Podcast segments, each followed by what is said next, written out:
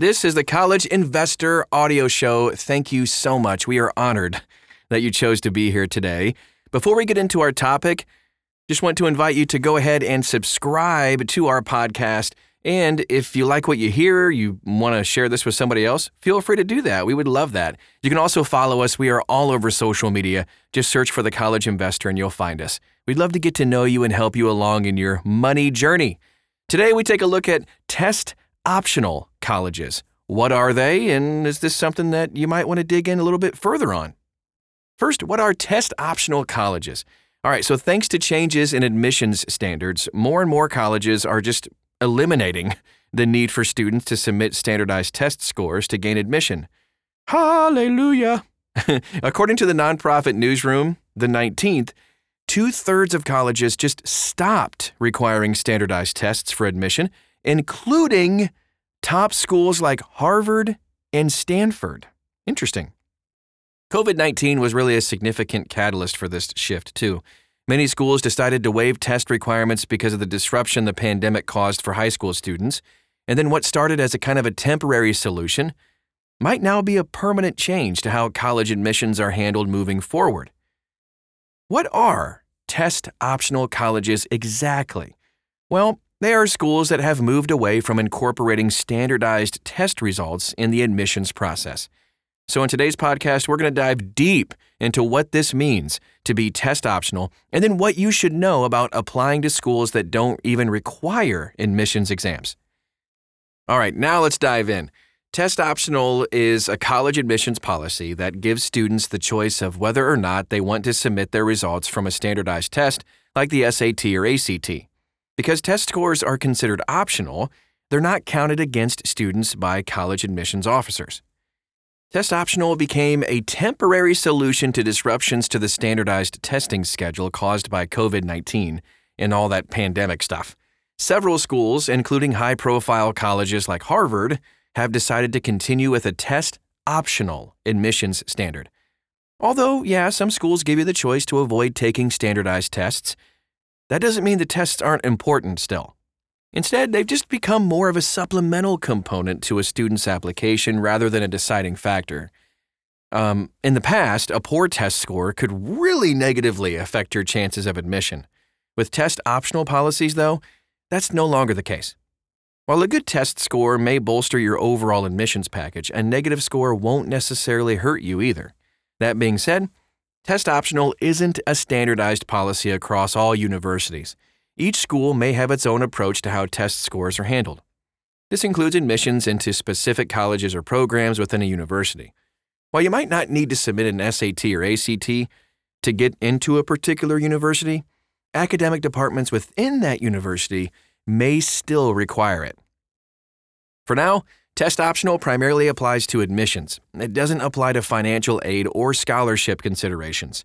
Getting high scores on the SAT or ACT can actually improve your chances of getting scholarships to pay for school. Even if the school you apply to doesn't require you to submit a standardized test score, it could still be helpful to take the test to increase your opportunities for financial assistance. All that said, why are schools becoming test optional? One of the big drivers for schools becoming test optional was, as we mentioned, COVID. Thanks to lockdowns, a lot of high school students moved to online learning, and it just wasn't possible to hold in person tests, which meant that college juniors and seniors missed that opportunity to take the tests in the first place. Other factors have prompted schools to adopt a test optional policy permanently. Socioeconomics plays a big role in test outcomes. Students from wealthier families tend to score better, thus getting access to better schools. So, eliminating testing requirements levels the playing field a bit, giving underrepresented students a better chance of getting into competitive schools. Another reason is to encourage more students to apply. With college applications declining, some schools are getting creative to attract students. If a student thinks they won't get in because of a poor test score, they're less inclined to apply.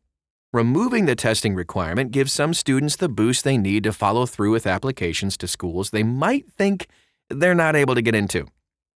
By becoming test optional, schools increase the diversity of their freshman classes, improving the quality of education for everybody on campus. While it's still too soon to say how beneficial this policy will be in the long run, It's already showing positive results, which is really cool, especially for students who have historically been excluded from the college admissions process. Oh, I'm just thinking I could have avoided taking a whole bunch of remedial math classes if I didn't have to submit my ACT. My math score was atrocious. Anywho, back to the topic, right? Types of test optional policies. There is no standardized policy for how test optional admissions are applied. Schools have had to come up just kind of with their own process for how to handle standardized test scores.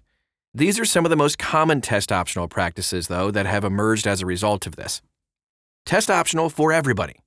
All students have the opportunity to decide whether or not to submit SAT or ACTs as part of their application package.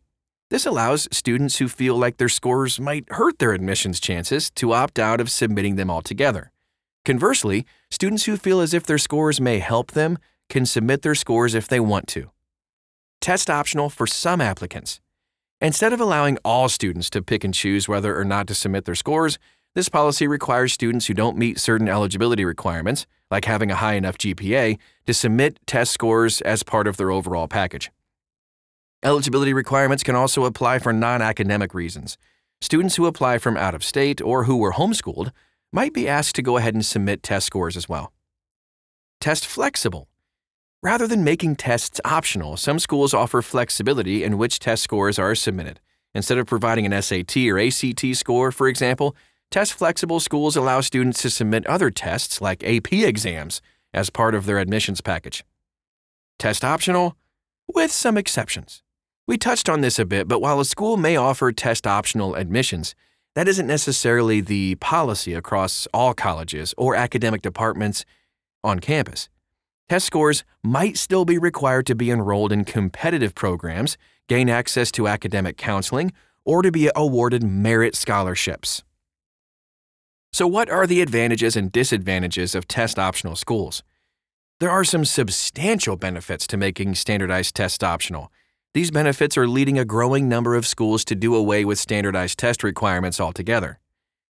The biggest advantage is that it reduces the barrier to entry for students who've been historically underrepresented in college admissions. This includes women, students from lower socioeconomic backgrounds, students with disabilities, and students of color. So, by increasing access to college, test optional schools can also foster greater diversity for incoming classes. This enriches the quality of the college experience, not just for students who benefit from test optional admissions, but for everybody on campus. But while there are advantages to the system, yeah, it's not perfect, nothing is, but the lack of a standardized policy across campuses can be confusing for students. You might think that test scores are optional, but they could still be required for enrollment in specific academic programs. So if you skip the SAT or ACT in high school, you could put yourself in a difficult position if you discover that you actually do need to have a test score. So the elimination of testing requirements is also placing a strain on admissions offices. An influx of applications means more time and energy has to be allocated toward evaluating each student more holistically. This might sound great in theory. Some schools might find it a little bit hard to implement this. This can adversely affect students who might have otherwise received admissions under a more standardized process. Should you still take college admissions tests anyway? Well, the good news is taking a standardized test like the SAT or ACT won't hurt your admissions chances if you apply to a test optional school. Instead, it could give you more options. You can submit your scores if they add value to your application, or you can choose not to the decision is ultimately yours to make. That being said, though, while avoiding the SAT might seem appealing, it could end up hurting you. Strong test takers who might be on the cusp of admissions could find that submitting their scores ends up being the difference between getting an admissions offer or not. Test scores can also be used to earn scholarships, helping you finance your college education. So before skipping the SAT, evaluate the policies of each school you plan to apply to and determine what their testing requirements actually are. If you're certain you won't benefit from taking a standardized test, then that is a decision you can make for yourself. But if you think it might help you boost your chances of admission or help you win a scholarship, what do you have to lose? And that is our show for today. If you found it helpful, please feel free to share this with anybody you might know who could also benefit from knowing about test optional colleges. And if you want to find out more about the admissions process, about college in general, and about how to save money on, you know, going to college and not having as much debt, we got tons of resources for you inside this article and more at thecollegeinvestor.com. Thanks again for stopping by today, and we'll talk to you again real soon.